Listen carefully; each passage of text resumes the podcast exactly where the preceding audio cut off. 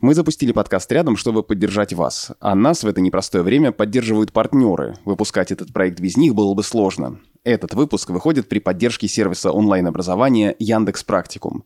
По данным исследования Института образования Высшей школы экономики, семьдесят восемь процентов выпускников практикума устраиваются на работу по новой специальности. Если у вас сомнения, связанные с карьерой, попробуйте курсы практикума. Вы сможете получить востребованную профессию, команда сопровождения поможет не бросить обучение на полпути, а эксперты карьерного центра помогут в поиске работы. Все подробности по ссылке в описании эпизода.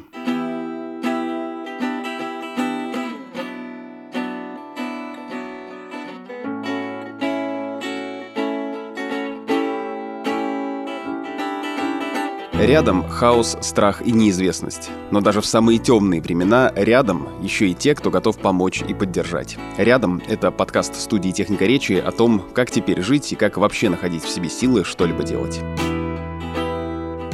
Всем привет, меня зовут Иван Дубков. Я шеф-повар, гастрономический куратор и фуд-артист из Москвы. Я сейчас не участвую ни в одном из проектов ресторанной индустрии в Москве, а в тот момент, когда вообще кризис случился, я уехал в Европу и занимался там э, гастрономическим проектом. Знаю, что у всей ресторанной индустрии в Москве, конечно, сначала был такой болевой шок, когда все это случилось. Было не до «как кормить людей гастрономической едой», говорить о своем продукте, когда кажется, что это неуместно, это высокомерно, это вульгарно. Ну, еще очень популярный дискурс – это обсуждение всевозможных заменителей и продуктов, которые могли бы в условиях импортозамещения нам пригодиться. Там, не знаю, щи из лебеды, там какие-нибудь песто из черемши и вот это все, и вино из одуванчиков. Потому что когда был карантин в самом начале, я там умудрился снять шоу «Песто из петрушки» и делал недорогие простые блюда из ингредиентов, которые можно купить в ближайшем супермаркете. И здесь как будто бы можно было бы о чем бы таком подумать, но как-то настроения совершенно нет. Как бы. Если тогда э, ощущал себя таким солдатом, который борется с э, э, неведомой заразой и как бы частью мирового сообщества, то теперь э, все это кажется неким таким развлекательным контекстом, который э, ну, просто как-то странно распространять. И я думаю, что многие шеф-повара и работники сектора гастрономии, индустрии развлечений могли поймать такое же ощущение.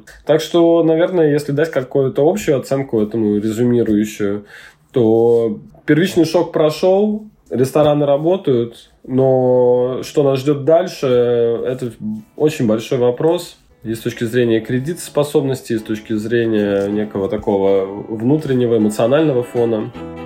Мне кажется, в такие времена на поверхности всегда первичные потребности. То есть это потребность в некой безопасности, в обеспечении себя теплой одеждой, там, медикаментами, там, передвижением, сохранением привычного информационного поля, образования и так далее. Еда – это все-таки культурная надстройка, которая говорит о том, что, в принципе, все не так уж и плохо идет, и можно посвятить время более высоким материям. И когда ты видишь э, по новостям, как люди, словно э, диких голубей, э, расхватывают в магазинах запасы гречки и сахара, сложно сказать, что гастрономическая сфера сейчас находится в э, авангарде своем. Важно еще понимать, что э, разные бывали времена в истории человечества. Например, итальянские футуристы. Очень воинственное объединение в истории искусств, которое продвигало идею скорости, самолетов, там, не знаю, вертолетов, поездов, разрушение прежних канонов искусства и существовавшее в рамках времени, когда войны шли одна за другой, и самые страшные разрушительные войны умудрялись все равно свою всю канву представлять в контексте сложного гастрономического действа и продвигать ее таким образом. У еды, к сожалению, нету такого свойства, она не может создавать прямые иллюзии и людей там высылать в параллельные вселенные. Короче, забыться в приготовлении том-яма или рататуя, я думаю, не получится. В условиях некого кризиса, когда люди, по крайней мере, не обязательно теряют, но могут терять деньги, они вполне возможно предпочтут сэкономить прямым поставкам там еды, научиться что-нибудь готовить самим. Мало ли, там завтра все рухнет, интернет рухнет, городская жизнь рухнет, придется добывать и готовить себе пищу. И в этом смысле было бы неплохо обзавестись какими-то навыками ее приготовления. Плюс, пока я был в отъезде, мои все друзья говорили, что никто в ресторан не ходит, но все бесконечно ходят друг к другу в, в гости. Потому что рестораны надо и деньги тратить, во-вторых, все равно у этого есть некий праздничный повод, а сейчас не до праздника. И в целом в этом направлении что-то может произойти, могут какие-то появиться традиции и модели потребления еды, когда она вот готовится внутри там некого комьюнити, дружеских объединений и так далее.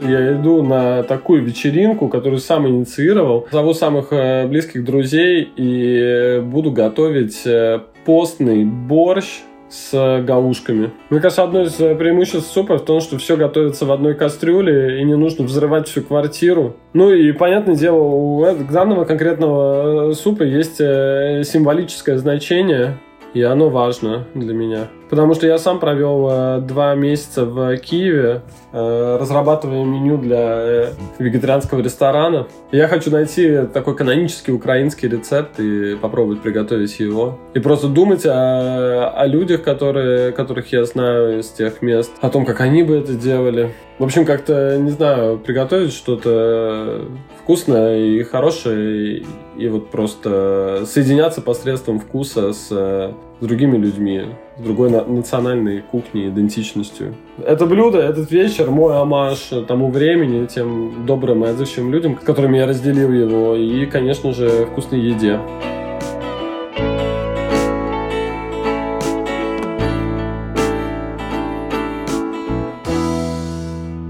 Всем нам сегодня нужна поддержка, и мы будем признательны, если вы поможете донести наш подкаст до тех, кому он может быть действительно полезен.